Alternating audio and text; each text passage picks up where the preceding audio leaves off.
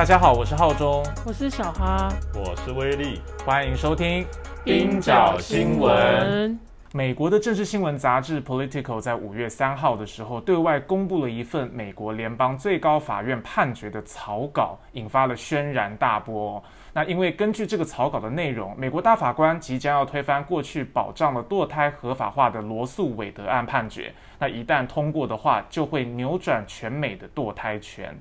这份判决草案主要是由大法官阿利托撰写的，他是在二零零六年由共和党的小布希提名的。目前这个草案已经得到另外四个大法官的支持。那我们知道美国大法官一共有九位，所以一个人撰写，四个人支持，总共就有五个人支持，已经等于是绝对多数了。现在各界都在看这份草案到底会不会通过。大法官预计是在六月到七月之间做出最终的投票决定，但是草稿现在预先被媒体曝光了，其实也也不确定会不会影响最终的结果。新闻一曝光之后，已经在全美引发连锁反应。共和党执政的保守州都已经表示，如果判决通过，他们会立刻禁止堕胎；而民主党执政的州就可能要在自己订定保障堕胎权的州宪法。美国总统拜登也已经公开表态说，堕胎是美国妇女的根本权利。自由派跟女性主义者现在开始都在动员，希望有机会可以扭转局势。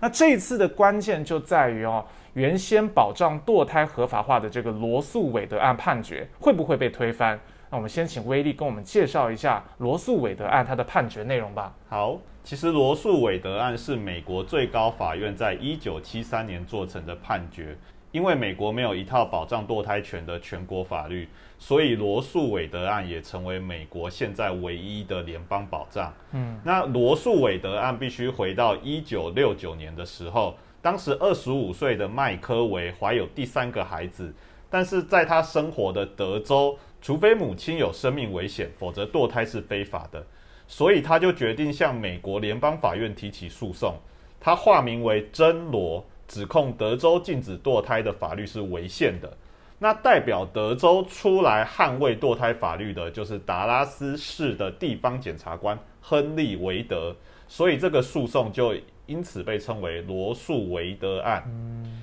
那麦科维的诉讼被下级法院驳回，所以他最后被迫产下第三名孩子。哦，来不及了，他就只能生出来。没错，但是诉讼还是继续进行，一路打到了最高法院。那在一九七三年的时候，美国最高法院就以七比二的票数裁定妇女堕胎权是受美国宪法保障，而德州的堕胎禁令是违宪的。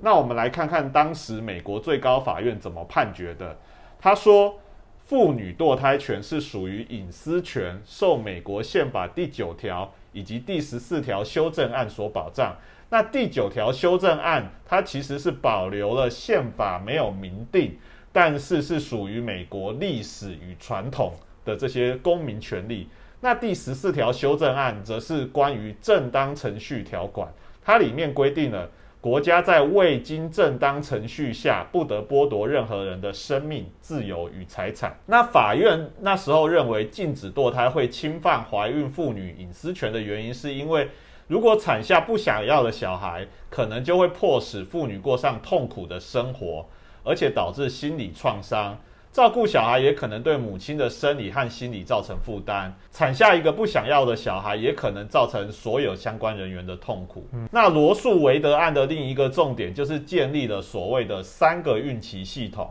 法院的判决将怀孕的孕期分为第一个月到第三个月，这是第一个孕期。第一个孕期，妇女有绝对的堕胎权利。到了第四到第六个月，也就是第二孕期的时候，则允许部分政府监管。到了第七至第九个月的第三个孕期，这时候胎儿几乎可以在子宫外存活了。这时候各州就可以限制或禁止妇女堕胎。嗯，这个判决的重点就在于妇女堕胎的权利不是绝对的，它给予了政府可以以妇女健康为由来介入的一个权利。不过呢，如果有医生证明妇女生命或者健康处于危机，妇女还是可以无视上述的法法律禁令堕胎，这个就是所谓的三个孕期系统。我们刚刚讲到美国宪法的第九条修正案，其实保留了宪法没有规定的公民权利嘛，它就要保持美国的历史文化传统。对，其实这次也是阿利托争执的一个焦点。没错，他就说堕胎权不是美国的历史文化传统，反堕胎才是。没错，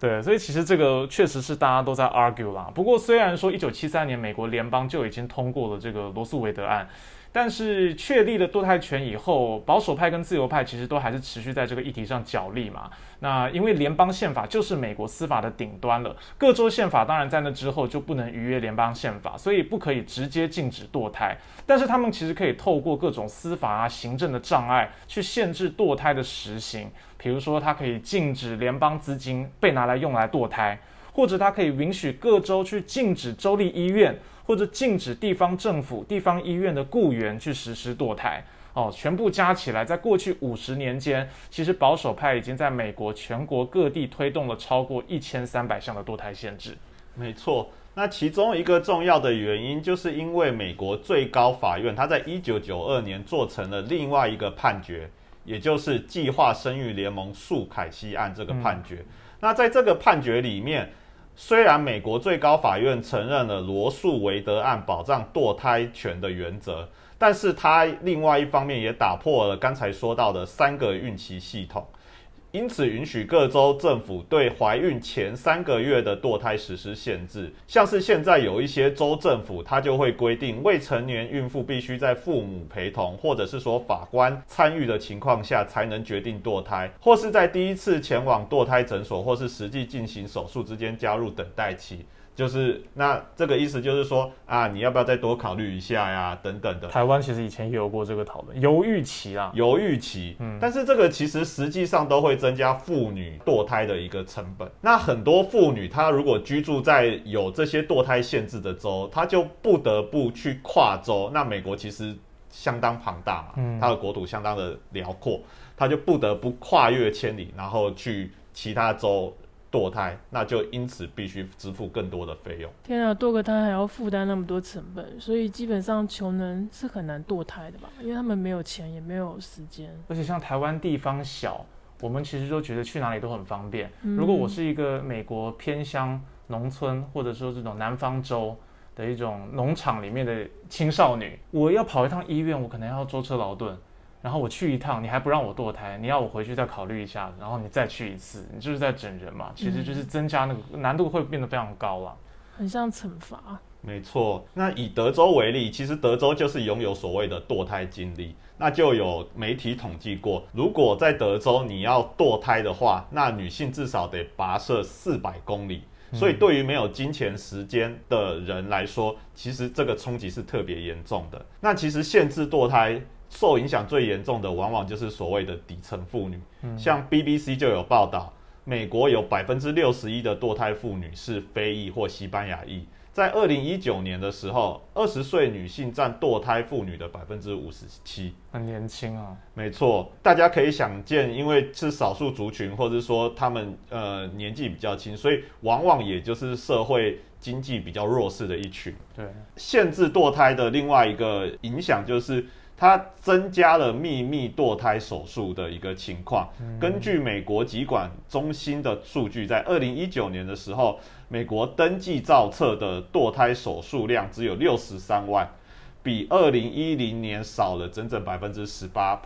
就你以为你禁止了堕胎，其实只是让它地下化而已啦。对，就其实堕胎手术还是在进行，那地下化往往就会造成诶妇女可能得在环境不洁，或者是说一些比较危险的情况之下进行手术。嗯，这次阿利托写的草稿里面其实也有一个论点，我觉得真的太荒谬。因为阿利托其实也承认了你刚刚说的，堕胎人口里面有非常高的比例都是黑人，但是他竟然主张说支持堕胎权的人，他目的可能是要减少黑人的规模，所以他反过来怪罪说罗素韦德案的判决，呃，保障堕胎导致了这种黑人人口减少的效应。其实我们从统计上确实很多黑人女性堕胎这是占了大宗，但是黑人女性占大宗的这个数据，其实我们应该得出一种反省，是说就是因为黑人他在种族结构上是一些受害者嘛，他们通常比较贫穷、比较边缘或者缺乏资源，然后要面临比较不友善的医疗环境，所以他很难照顾自己的小孩，经济弱势的原因，所以我们知道这个事实之后，应该是要提供他们更多资源、医疗协助。结果阿利托他居然在他的这个草稿里面，他认为说黑人去堕胎是因为种族主义要减少黑人人口，那我就很好奇，这些所谓的被堕胎掉的这些黑人胚胎，他不是他妈妈不也就是黑人吗？就是黑人女性去堕胎嘛，所以难道他是要主张黑人女性她自己抱着种族偏见，所以她不愿意生下黑人小孩才去堕胎吗？就这论证实在太荒谬，我其实没有办法理解。很难想象这种人是大法官。那这次为什么最高法院要重新检视这个罗素维德案呢？嗯、其实就是因为另外一起多布斯诉杰克逊妇女组织案这个诉讼案，那它的脉络是密西西比州在二零一八年的时候通过了一项法律，禁止怀孕十五周后的妇女堕胎，就算你是遭强暴或乱伦也不例外。那密西西比州唯一的堕胎诊所杰克逊妇女组织就决定状告密西西比州，结果获得了胜诉。下级法院裁定密西西比州必须暂停实施堕胎法律，结果州政府不服从，所以一路上诉到最高法院。那最高法院就在去年的时候终结了口头答辩，预计在今年六七月的时候做出最终决定。所以这是美国最高法院为什么会开始重新检视罗素维德案的这个原因，所以六七月的时候，其实这两个案子都会一一并做出决定了。呃，应该是说多布斯诉杰克逊妇女组织案这个诉讼案里面，嗯、密西西比州它其实就是特别去质疑罗素维德案，还有刚才提到的这个计划生育联盟诉凯西案的这两个案子。那其实除了密西西比州啊，还有一些保守州，比如说德州或奥克拉荷马州，它也有所谓的堕胎禁令。像是去年九月的时候，我们南方国际曾经有做过一篇报道，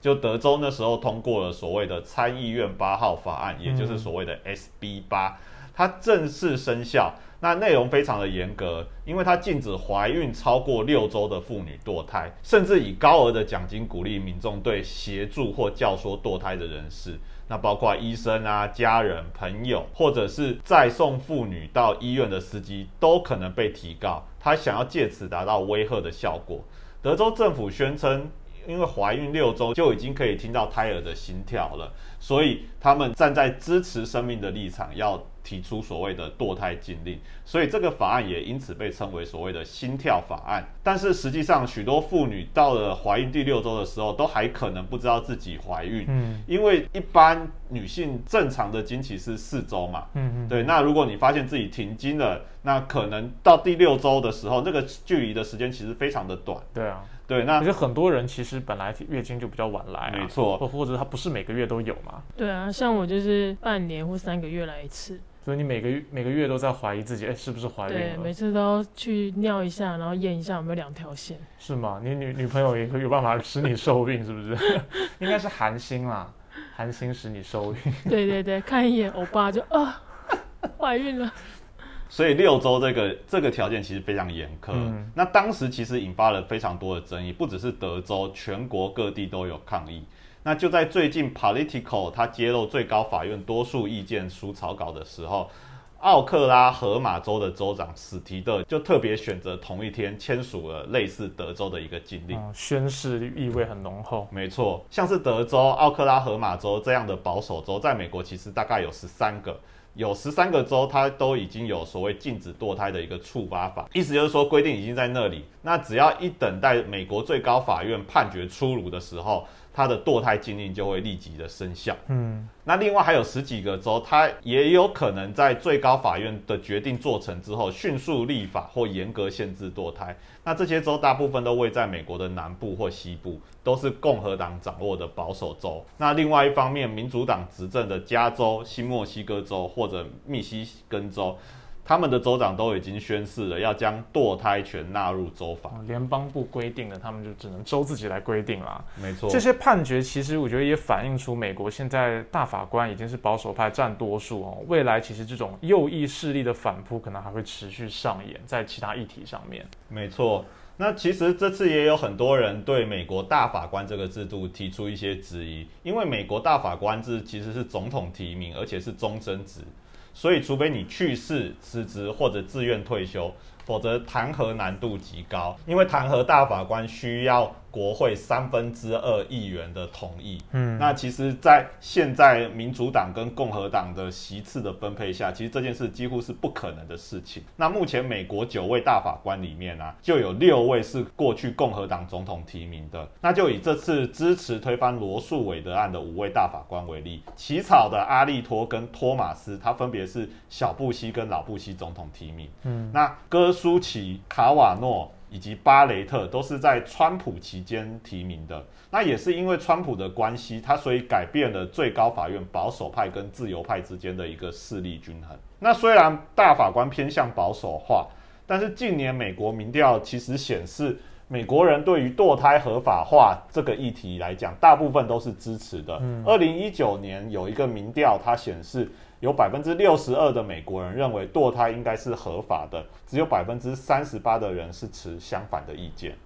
其实保守派的主张在其他领域里面都一直如出一辙啦，就是否定社会寄存不平等结构的存在。像这次阿利特他就说啊，现在避孕已经合法化了，就可以，大家可以戴保险套嘛，可以用避孕药嘛，而且已经有很多禁止职场歧视女性的法律啊，都已经被立起来了，国家也有完整的收养制度。然后另外像另一个大法官嘛，也是川普提名的巴雷特，他就说，因为现在美国各州都有所谓的避风港法啊，就是妈妈如果有小孩生出来之后，你可以把婴儿留给法律指定的这个私人人员，然后这样子你是不会被追诉的，是去刑事化的，让国家成为婴儿的监护人。就是我们电影上有时候会看到那种把婴儿放在一个纸箱里面，然后可能送到一个机构门口这样子。所以他的意思就是说，生母就算抛弃新生子女也不会被追诉处罚。你如果就算再怎么样不想要这个小孩，你可以等孩子出生以后再交给别人啊，政府会安排收养，你也不会被告遗弃，所以你就不需要过去这种堕胎权的保障了。所以以前其实保守派是会否定不平等，现在他们还会进一步说，呃，其实是因为社会进步了，过去或许不平等，但是这些不平等的原因已经消失了，已经不存在了，所以我们现在不需要这些保障法。其实我们除了在堕胎权、在那种黑人投票、少数民族投票以及黑人受教育权里面，保守派都是这样子讲的啊，就是现在已经没有种族不平等了，我们不需要特别保障黑人的投票权、受教育权等等的，就是否认了这个根本的问题。对啊。那已故大法官金斯堡，也就是 R G B， 他其实过去一直积极为女权发声。嗯，他其实就有曾经对罗素韦德案提出一些他的看法。嗯，那过去他曾经说，罗素韦德案以隐私权而不是以平等权为堕胎权辩护，非常容易在未来的时候遭受到攻击。就现在看起来是神预言哦，有点就是神预言。那果然阿利托这次批评罗素韦德案也是批评说，诶，罗素韦德案它基于隐私权来保障妇女的堕胎权，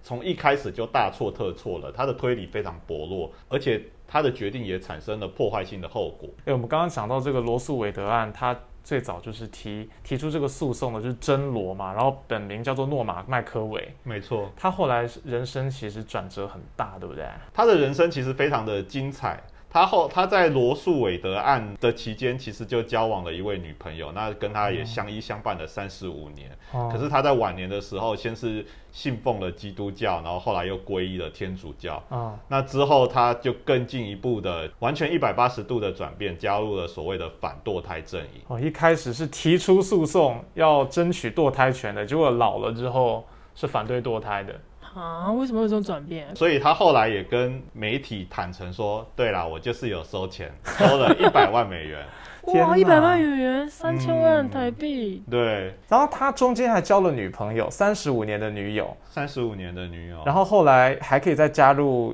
天主教跟基督教。哇，金钱的力量。哦。有钱能使。他现在还活着吗？哦，他已经去世了。不晓得他会上天堂还是下地狱。你相信有天堂跟地狱？如果他皈依天主教的话。哦。罗素韦德案这样算起来是快五十年前的法案了。对啊，这五十年来的变化还是蛮辛苦的。而且你就看这个社会真的不是直线进步的，它随时可能倒退啊。这样讲，七十七十年代的判决其实是蛮进步的，相对于我们现在，竟然还要回头翻盘。没错，嗯。就十年前的时候，其实没有人会想到哦，在接下来的十年，美国各州会祭出大量的对于堕胎的限制，而且其实现在看堕胎权有可能要不保了。那之后可能美国你说同性婚姻啊，各种那保守派可以在这里面操作的东西多的是。对，现在有一个很重要的问题，就是说，其实大法官里面保守派势力是占多数的，对啊，但是现实社会里面却